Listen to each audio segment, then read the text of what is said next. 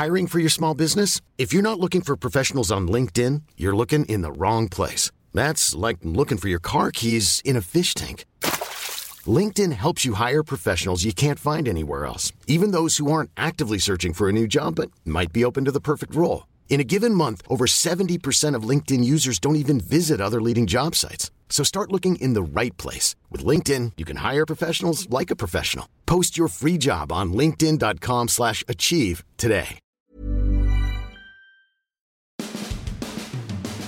Hey, was Gerald McCoy wrong to say the Bucks disrespected him by not taking his number 93 out of circulation when he signed with Carolina? No less than Warren Sapp thinks that was a bad take by McCoy, and he said so. The Rays lose to the Padres 7 2 to finish their road trip 5 1, but they also have lost another player to the IL. And the Tampa Bay Lightning made a trade. They dealt Adam Erne to Detroit and Steve Yzerman for a fourth round pick. We've got all that on this edition of Sports Day Tampa Bay. I'm Rick Stroud of the Tampa Bay Times, along with producer Steve Versnick. Hey, folks, it's uh, still really hot out there. That means you're using your air conditioning, and that means your electric bills are going up and up. Mine were over $300. That's just too much. Look, if you want to save 90 to 95% off your electric bills, listen to me now. May Electric Solar. They're a locally owned company, and May Electric Solar is the safest solar available. They don't use high voltage like many other companies. And May Electric Solar has a 25 year warranty on all equipment and labor. They have a full showroom that's open weekdays. You can see their products. And May Electric Solar has been around for 12 years. They've earned a great reputation with their customers and peers. Now, there's many other solar companies imitating them and trying to use their great name, but remember, they don't use subcontractors and they don't subcontract in any other way for any company. So everyone knows it has to be May all the way. Let's stop the insanity of these out of control electric bills. Start saving now. Call May Electric Solar at 727 819 2862. And if you call right now, you can also receive a 30% tax credit through 2019 just by changing to solar energy. Call the real May Electric at 727 819 2862. All right, Steve. So let's start with the Bucks, and, and this one is not so much about what's going on uh, as they approach their second preseason game against Miami Friday night. We'll certainly get into that uh, tonight and over the next couple days. Um, but I wanted to talk about something that uh, sort of came to a head over the last few days. Of course, we remember, you know, Ronde Barber had his press conference because he's going to be inducted into the Bucks Ring of Honor. That's going to be Week Three against the New York Giants. Of course, his brother Tiki Barber played for the Giants, and he's calling the game for Fox. And so that brought out a lot of players that were in town for that event. It was an alumni weekend. Among those players was Warren Sapp. I told you the other day I'd gone on his podcast. Um, and, and, you know, as Warren is prone to do when he's around, he likes he likes to pontificate about things, a lot of things.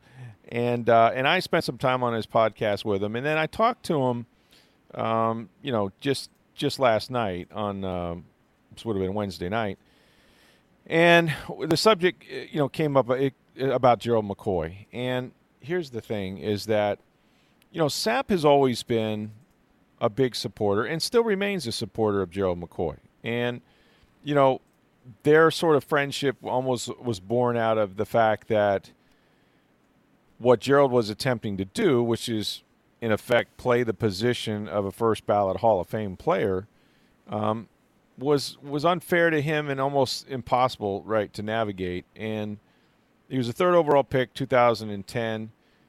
And Sapp befriended him pretty early on, you know, because I think Sapp understood what what what big shoes there were for him to fill.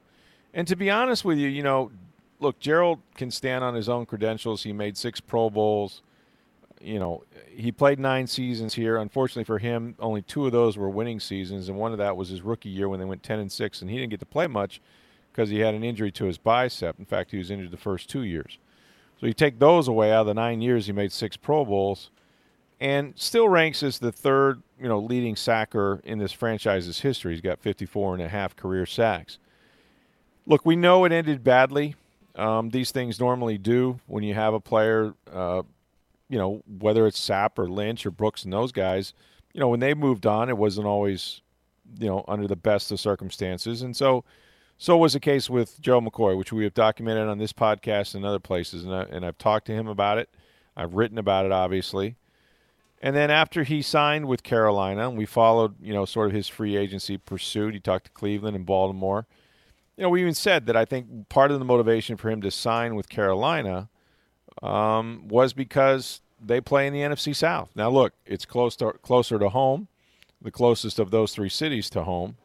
He's certainly familiar with the NFC South, and Ron Rivera is familiar with him. So there was a, a mutual attraction, and money plays a factor as well. But nonetheless, when he did sign with them, um, you know, he had some things to say not long after that. In fact, in June, no, I think it was July, actually, a couple months ago, he went on Fox Sports and he went on the show The Undisputed, the one that's on uh, Fox Sports 1.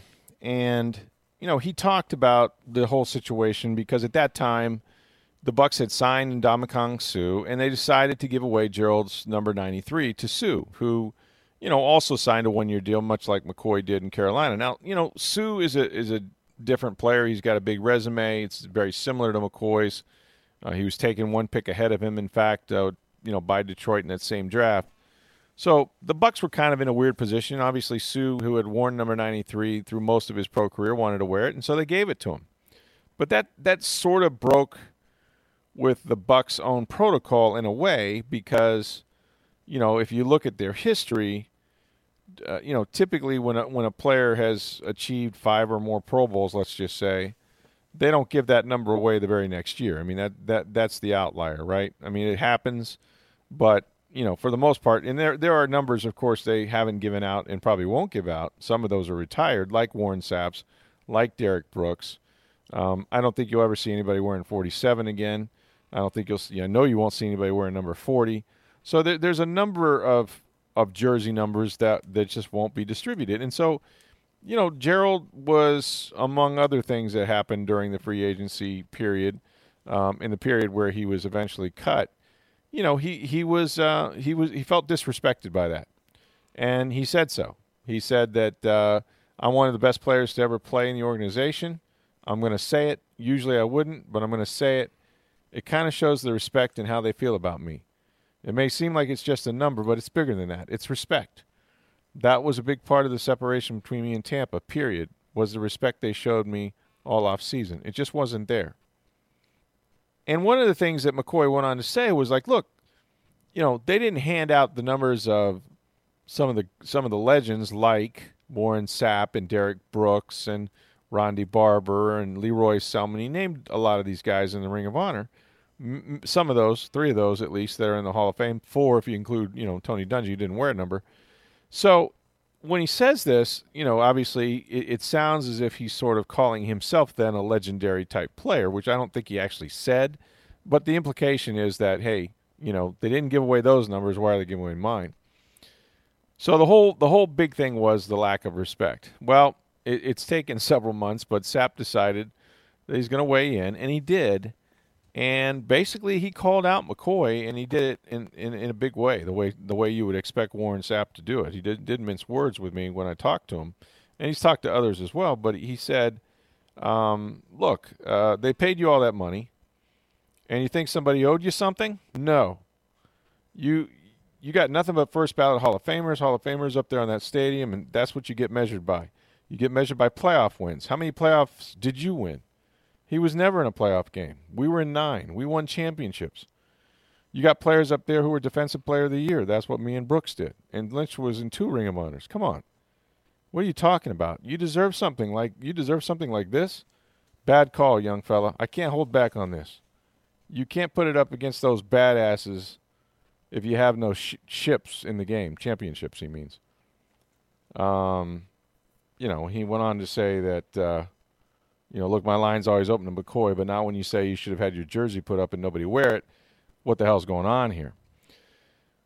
Okay, so look, uh, th- those are pretty critical comments. I did uh, text with Joe McCoy, who decided I'm going to take the high road. He said, "Look, you know, that's fine. Everybody's entitled to their opinion." And then he later tweeted, "Everybody wants me to respond. I'm just going to say, God bless, God bless you all,' or something like that." Gerald's not going to go there. Um, in a way, they they both have they both have salient points. You know, Sapp makes it more bluntly, quite frankly. I mean, his thing is that, you know, last time I checked, all those guys you're talking about, they won something. You mm-hmm. know, and they did. They they were in playoffs, and you know, of, of much that is given, much that is, is expected. And and I think it's a team sport. And I also think that, you know, when McCoy came here, he really had no one around him, although neither did Sapp and Brooks. They were sort of the two and then Lynch was here as well that sort of led the Bucks out of the darkness. Then they added guys like Alstott and Ronde Barber. Um, but, you know, at the end of the day, Sapp played for Tony Dungy. We started with Sam Wyche, then he played for Tony Dungy and, and Jon Gruden. You know, Gerald McCoy, for better or worse, you know, started with, I think, Raheem Morris, you know, and then went to Greg Schiano, and then to Lovie Smith, you know, and then to Dirk Koetter, And, and so, you know, those those coaches are not going to end up in the Pro Football Hall of Fame, and they're probably not going to win a Super Bowl necessarily. Um, Lovie Smith went to one, but he didn't win one. So it's a little different, and you know you can't find a guy with a gold jacket that played with with Gerald McCoy. You just you're not going to find that guy. But again, he was paid over 110 million dollars, and that's sort of what Sapp is saying. That look, you know, if you're going to name all those players that had their numbers retired, well, all those guys were, you know, either in the Pro Football Hall of Fame or they're nominated to the Pro Football Hall of Fame or they're, you know, guys that were on championship teams, etc. And for the most part, Sapp, Sapp is exactly right. So where do I fall? I mean, I, I see both sides of this. I don't think that necessarily that Gerald McCoy was saying, I'm as good as those other players. Um, what is true is that the Bucks broke their own precedent. If you really, if you really drill down deep on this, and that is that you know there were other players whose numbers they didn't give away right away. Hardy Nickerson, right? Mm-hmm. Um, guys like Warrick Dunn.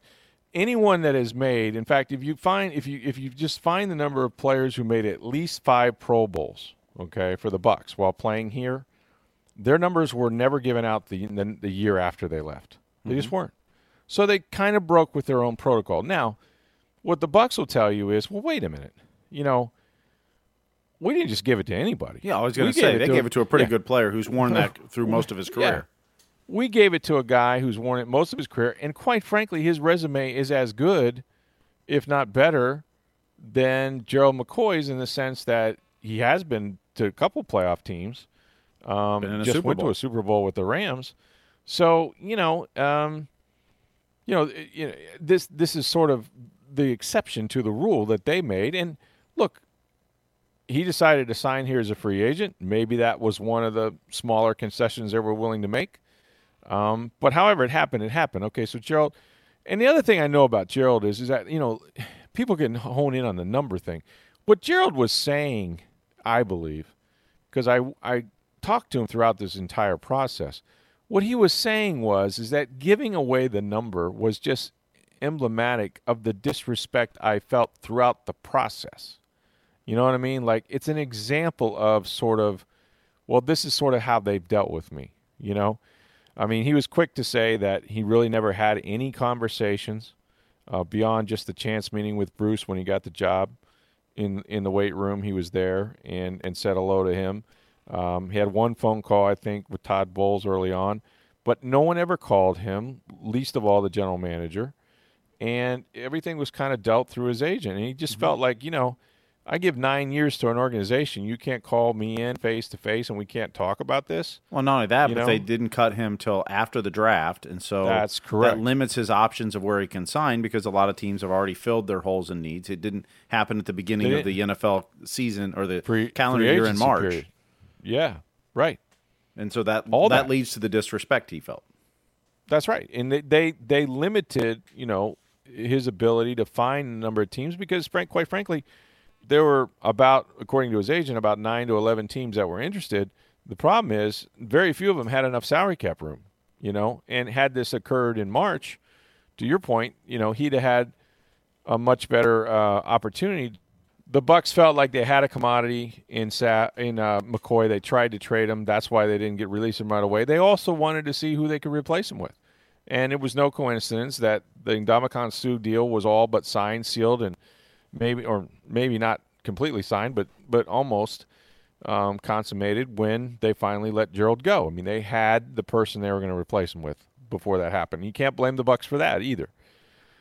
So it it happened the way it happened, you know. And and like I said, Gerald is not going to be at this point. He's like, look, I've moved on. You know, he's a Carolina Panther. He, he really doesn't tries to you know forget about that chapter of his life. It's always he said it before. He's always going to be a Buccaneer.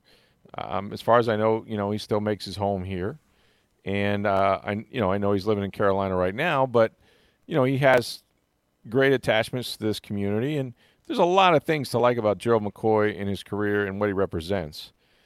You know, in some ways, it's unfortunate that you know that that that Sapp kind of took him out but he was asked. And the one thing about Warren is, you know, when you ask him something, he's going to tell you what he feels. And so this has sort of been the last, I don't know, 24 hours or so that's been going on on and around the Bucks.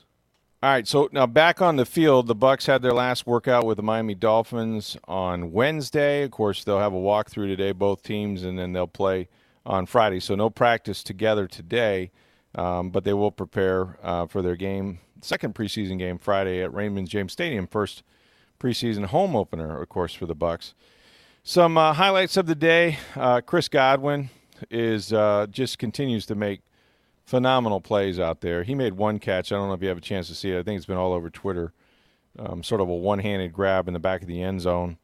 Uh, this guy's ability to, you know, to contort his body is is almost almost rivals Mike Evans in that sense. He's not as tall, obviously, um, but he's been he's been great. Mike Evans also had a nice connection with Jameis. You know, it was one of those things where um, they were outdoors, then they went inside, then they came outside, they went back inside. I mean, literally, this this rain has been crazy because you think in the morning they'd have a better chance, and then the, the wind patterns change, and the showers were coming in the morning instead of late afternoon. So uh, it's been the damnedest training camp I've ever seen, where like 75 to 80 percent of it have has been t- has taken place in the indoor facility, which of course we all know didn't even exist three years ago. So I'm telling you, if it rains, Steve, the first day against the 49ers, the Bucks won't know what to do. They would have never they would have never played in the rain um, the entire training camp. Uh, but it was uh, it was a good day. You know, I I watched Jameis Winston, and he had about in the indoor, he had about four interceptions. He had one outside, which wasn't a particularly good throw. The other ones were miscommunications. There were plays that Bruce Arians said that they had just sort of put in um, with the tight end O.J. Howard and kind of went the wrong way. Um, but there were a couple throws I'm sure Jameis wished he had back. Overall. Hey, it's Ryan Reynolds, and I'm here with Keith, co star of my upcoming film, If, only in theaters, May 17th. Do you want to tell people the big news? All right, I'll do it. Sign up now and you'll get unlimited for $15 a month in six months of Paramount Plus Essential Plan on us. Mintmobile.com slash switch. Upfront payment of $45 equivalent to $15 per month. Unlimited over 40 gigabytes per month. Face lower speeds. Videos at 480p. Active Mint customers by 531.24 get six months of Paramount Plus Essential Plan. Auto renews after six months. Offer ends May 31st, 2024. Separate Paramount Plus registration required. Terms and conditions apply if rated PG. You know, Arians is really happy with where he's at. He thinks he's really starting to master the offense. Um, you know, we saw the drive they had in the first game at Pittsburgh. He'd like to see him, you know, continue to do more of that. I don't think offensively is where they're going to struggle. Uh, Ronald Jones still looks good. They're running the ball really well with him and uh, Peyton Barber. I think defensively is, you know, where they where they need to get some guys back. I mean, they need, Lavonte David. They need – Vita Vea. They haven't ruled those guys out for the first week. I think Vea is probably more unlikely than Lavonte is. But, you know, he'd like to see some of those young guys sort of step it up. Um, you know, and he said he said to us today that he believe or yesterday that he believes he could cut the roster down to 60 right now. So what that means is, you know, there's only 61 spots if you include the practice squad, you know, 53 players and then 8 practice squad players. So they're really battling for the last five, six, seven roster spots right now. And these preseason games are what going to tell the tale. Don't expect those guys to play a whole lot more than they did in the first game. In fact, you know, when they have these joint practices, it's almost like you don't need preseason. I think that's where the NFL's going, Steve, is that these joint practices are better than preseason games for coaches because the game is sort of the game. It kind of flows and – you can't control like for example do you get a two minute drill at the end of a half do you get a goal line red zone situation you know do you get a coming out situation where you're pinned inside your your, your 10 yard line and you can simulate all those situations with different players too. You know, you can substitute, you can run some of your rookies out there or your first team or whatever you want to do. Um, so from that standpoint, I think this is good work. You know, for both teams to actually sort of enjoy it without without a significant risk of injury. I mean, it's not to say guys can't get hurt because they are hitting each other, but they're not tackling to the ground. So it was good work. Um, you know, Miami is not a very good football team. We know that. They got problems on the offensive line. They got two rookie guards. We know Ryan Fitzpatrick is battling with Josh Rosen right now uh, for the quarterback position. They've got a couple receivers, one defensive back, but overall, not a great team. And to be honest with you, I thought the Bucks offense sort of dominated uh, at times. They dominated Miami. At times they didn't. But then defensively, you know, I mean, they the Bucks just did okay and you would expect them to do better against Miami. Now, again, no one's game planning; these are scripted practices, so you're talking about a lot of one-on-one stuff. So we'll see how they do in the game. I mean, sometimes you know we saw this a couple years ago, if you remember the Hard Knocks episode where they got after Jacksonville pretty good, and then they indeed, uh, I think they did beat Jacksonville in the preseason game and they were even, you know, Chris Baker and others were making fun of the Jaguars fans because he's like, your team's sorry. They always they always win four or five games.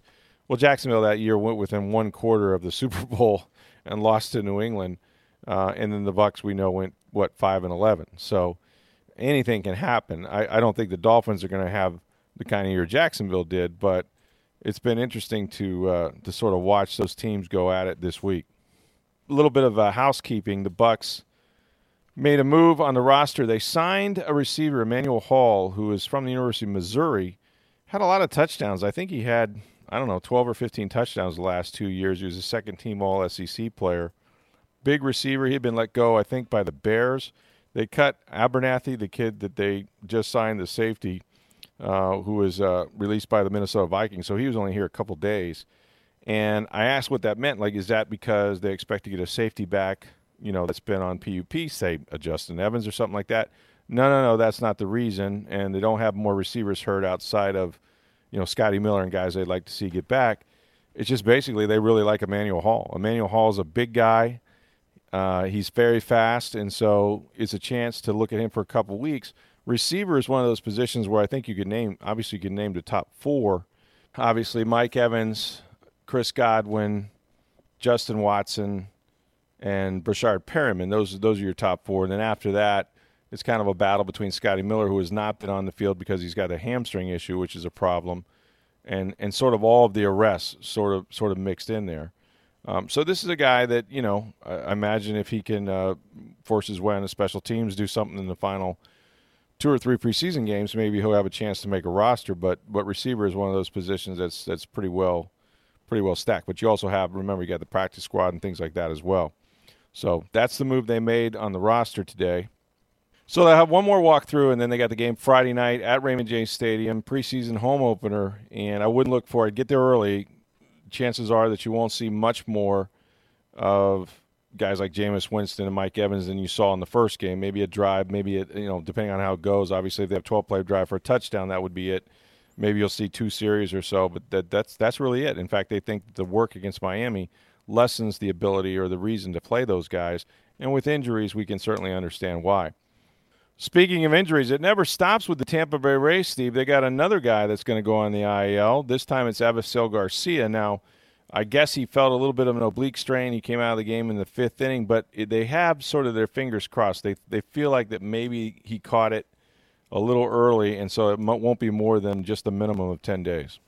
That's what you hope, and and you know now they're starting to you know Mike Brosseau was taking outfield practice before Wednesday's game in San Diego, um, as they're kind of running out of outfielders right now. Um, you've got mm-hmm. Meadows, you got Pham who's got a hurt hand, although you know he in his first at bat took a pitch and launched it to left field, a bomb off the uh, yeah. uh, Western Metal Supply Company building there in San Diego. Mm-hmm. But you know he's missed some time. Uh, Kiermaier got banged up a little bit when he hit the wall the other night, although I think he's fine.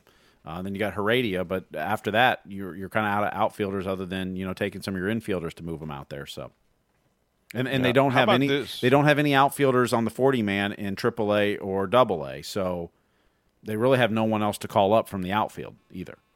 Which is why about, guys like Brosseau and that will get some time in the outfield if they need. How about this for a list? So they've they've got now 23 different Rays players have been on the injured list this season, and it's the 28th time that they've had to use it. So as Marc Topkin reports, um, here are the ones that are missing or that that have you know have been on it anywhere from Alvarado to Mike Zunino A to Z, as Mark wrote. Um, you have guys like Kevin Kiermaier, Blake Snell, Austin Meadows, Brandon Lowe, Matt Duffy, Tyler Glasnow, Yandy Diaz, Yonny Chirinos, Joey Wendle, Diego Castillo, and now Garcia. That's the whole damn team. There's only three players that have been on the active roster for every game this season. That's hard to believe. I know we three went through guys on the roster. Do you can you Go ahead them? and tell us. Well, I, I did earlier. Okay, so Tommy Pham is one, although I remember him being hurt as much as anybody. He's been hurt several times, but never gone on the DL, so he's been on the active roster for every game. Charlie Morton is uh, one of them. Correct. And then the final one is the shortstop, right? Willy Adames. That's correct. Willy Adames has not gone on. Those are the only three players that have been on the active roster for the Rays all season long. I believe Yeah. Heredia has not been on the, the IL, but he went down to the minors for a, a short stint. Up and down. yeah, Right. uh, to make some roster space room. So Look, I mean, the Yankees lost. You know, they had a ton of guys on the IL early and bigger names, obviously. You know, guys like Aaron Judge and and, and Sanchez and the like.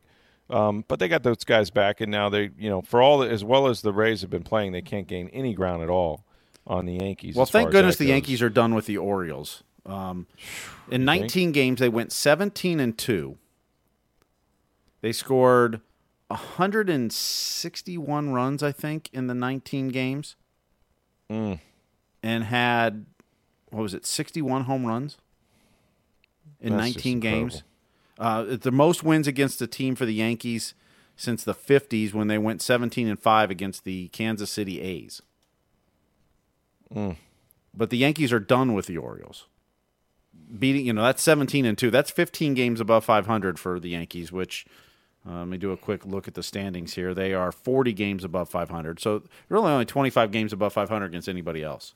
look, if, if you if you take the Yankees and the Rays and what, what they've both had to endure, the fact that they're where they're at is pretty remarkable. Um, obviously, the Rays, you know, were outspent and everything else going into it, but again, I, I still give Kevin Cash and those guys a ton of credit. Twenty games over 500 with that many injuries on a ball club that you know you just can't go out and fill with free agents. It's it's pretty darn good. So Yeah. you know, they had a good road trip. They're five and one. Although, did you notice? And we talked about this a little bit before the podcast that, you know, the other day there was great urgency to to try to remove a guy who had eight and two thirds of shutout innings um, in Ryan Yarbrough, but by the same same stance, you know, they had Jalen Beeks in there, and he actually hit for himself in the fifth inning when you knew he was pretty much done. Just to put him back out there, he gives up a home run and a single. I don't know if he finished that inning, but he, he was done after that. But their bullpen was taxed, so they were sort of saying, "Look, we got a day off today. Um, let's let's not over overwork these guys." And maybe they were just trying to stretch Beeks out, you know, for the future. I wonder if fu- I wonder if it wasn't. Look, it didn't look like they had a lot on offense. They've No. won five in a row. It's the end of a West Coast road trip, which is hard. Yeah, That it, it's let's see what Beeks is made of. Okay, he he's given up four, but let's see what he can do when he goes back out there because they got to know going down the stretch what they have out of him. That could be, but by the same token, it's you know the, if the mentality is let's win every mm-hmm. game. You know the fact is there are some games where you, you want to win, but you can't you Well- can't do it at the expense of, of, of then losing the next two or three. Well, and if they had a full don't a available bullpen. bullpen. too, maybe they, they wouldn't have done that too. But I, you know, so it all factors into there. I, I don't know what their thinking was, and, and maybe I'm way off base on this. But at some point, you got to see, you know, how how much can you rely on Beeks going down the stretch, and you know, hopefully into the playoffs as well. He was really good. He was cruising, and then Brian Anderson said something about how he was throwing all these strikes, and then I swear to God, he couldn't throw a strike. they were like literally. He said, "No, no I'm not kidding." You know, he, had, he had got the first five pitches- outs, and then all of a sudden he walked two. Yeah, he had four. He had a four pitch inning going, and he had two outs, and then all of a sudden, I'm not go back and listen to broadcast. Brian Mm-hmm. Anderson says it's amazing how efficient he's been. Everything he's throwing is for strikes. He then proceeded to walk the next two guys, and then I think the next guy singled. I mean, it was like everything. The wheels came off. Mm-hmm. It's like don't say that anymore. Like you just completely put the the, the jinx on the dude. But he just fell apart. So yeah, in in as much as he was able to work through that, come back out there, get out of that inning. Um, but you know, you could see the offense really wasn't doing much, and that's kind of why I thought, you know, with one out in the fifth inning, maybe you should pinch hit here because he's not going to go much deeper, and he Mm-hmm. didn't. In fact, he gave up a home run and a single, and then I don't know if he got out of that inning or not, but he was done um, pretty much at that point. So, you know, it is what it is. But it was a good road trip. Twenty games over 500, they'll take that. Jose De Leon made his first uh, appearance since May did. of 2017. Looked good the first inning, then uh, struggled a little bit in the second inning. yeah, But it's That's good to be see him back. And, and you know he was called up a couple weeks ago, uh, but didn't get into a game. He was up on the roster, but then sent back down. So his first big league appearance in over two years, which is good to get him back from Tommy John surgery. Mm-hmm. And, Yeah, and we, we talked about the Yankees too. And granted, you're 10 games back from the Yankees. I don't know if you have a shot to catch them. But over the next 10 games, the Yankees have four against the Indians, three in Oakland, and three in LA. Those are playoff teams, or the A's are just outside the playoffs right now.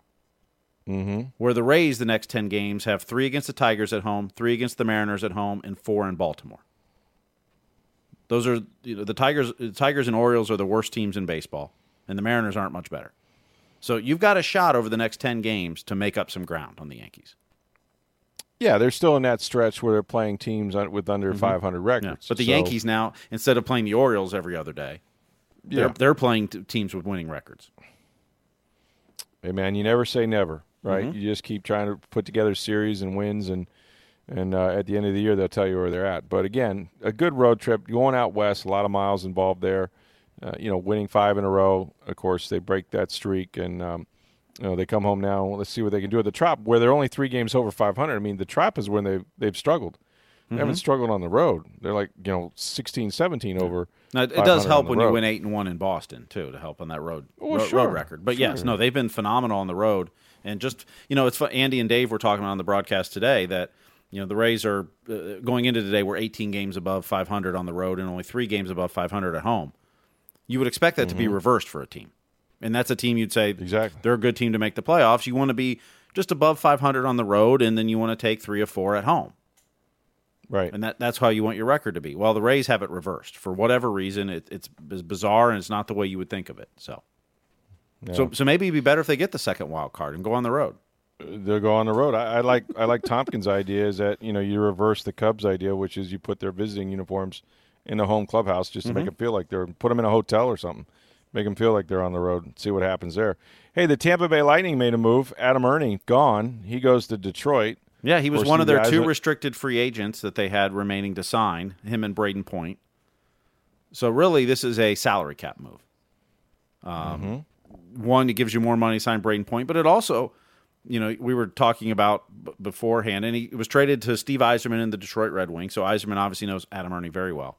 And you asked me before the podcast who got the best end of this deal, and you were saying it sarcastically, meaning Detroit, but I really think the best end of the deal is either Carter Verhaeghe, Alexander Volkov, Mitchell Stephens, or Cory Conacher. Probably one of those four will take his roster spot on next year's team. A young Cory Conacher is more of a veteran, but the other guys are young guys that are probably going to get a shot at making the Lightning's opening day roster because that spot is open now. So while it's a salary cap move for the Lightning Yeah. to you know not have to pay Adam Erne as much, it's also opening an, an opening for a young player to make an impact. which you have to do, and they've had success with the young guys that have come up, obviously. Mm-hmm. Uh, and you know, but by the same token, can they can they play at the same level as Adam Erne? I mean, that's going to be the challenge that they're going to have to have to face and try to meet. So um, he was a good player, and um, you know he'll be a good player for Detroit as well. And I'm not Mm-hmm. surprised that Yzerman, who's very familiar with uh, Julien BriseBois's salary cap and, and the Lightning because he basically is part of it, um, will now you know be able to sort of pick the low hanging fruit when the Lightning goes about the business of trying to make some of those moves uh, to save on the salary cap and to create space for the players that they're trying to develop. And it's a great opportunity for Adam Erne too, because he'll get more second or third line minutes in Detroit, where in Tampa he was pretty much limited to a fourth line role. Occasionally he'd be on the third line, but you know he's going to get more opportunities to make an impact on a higher line potentially if he plays well and, and you know does well in practice and all that. So it's it's a good opportunity for him as well. So. All right, so I uh, hope you enjoyed the podcast. So tomorrow we're going to preview the Bucs preseason home opener against the Miami Dolphins on Friday, and we'll also get a visit from my former radio partner and former Times columnist Tom Jones, now of the Poynter Institute of media studies. And folks, we know that the electric bills this time of year are out of control. I'm going to give you a tip. Call my friends at May Electric Solar. They're a locally owned company. Uh, they're one of the best solar companies around. If you want to stop some of the uh, the high electric bills that you're paying right now, call uh, May Electric Solar at 727-819-2862. If you do this right now and you switch to solar energy, you can have a 30% tax credit through 2019. So call the Real May Electric at 727-819-2862. For Steve Versnick, I'm Rick Stroud of the Tampa Bay Times. Have a great day, everybody.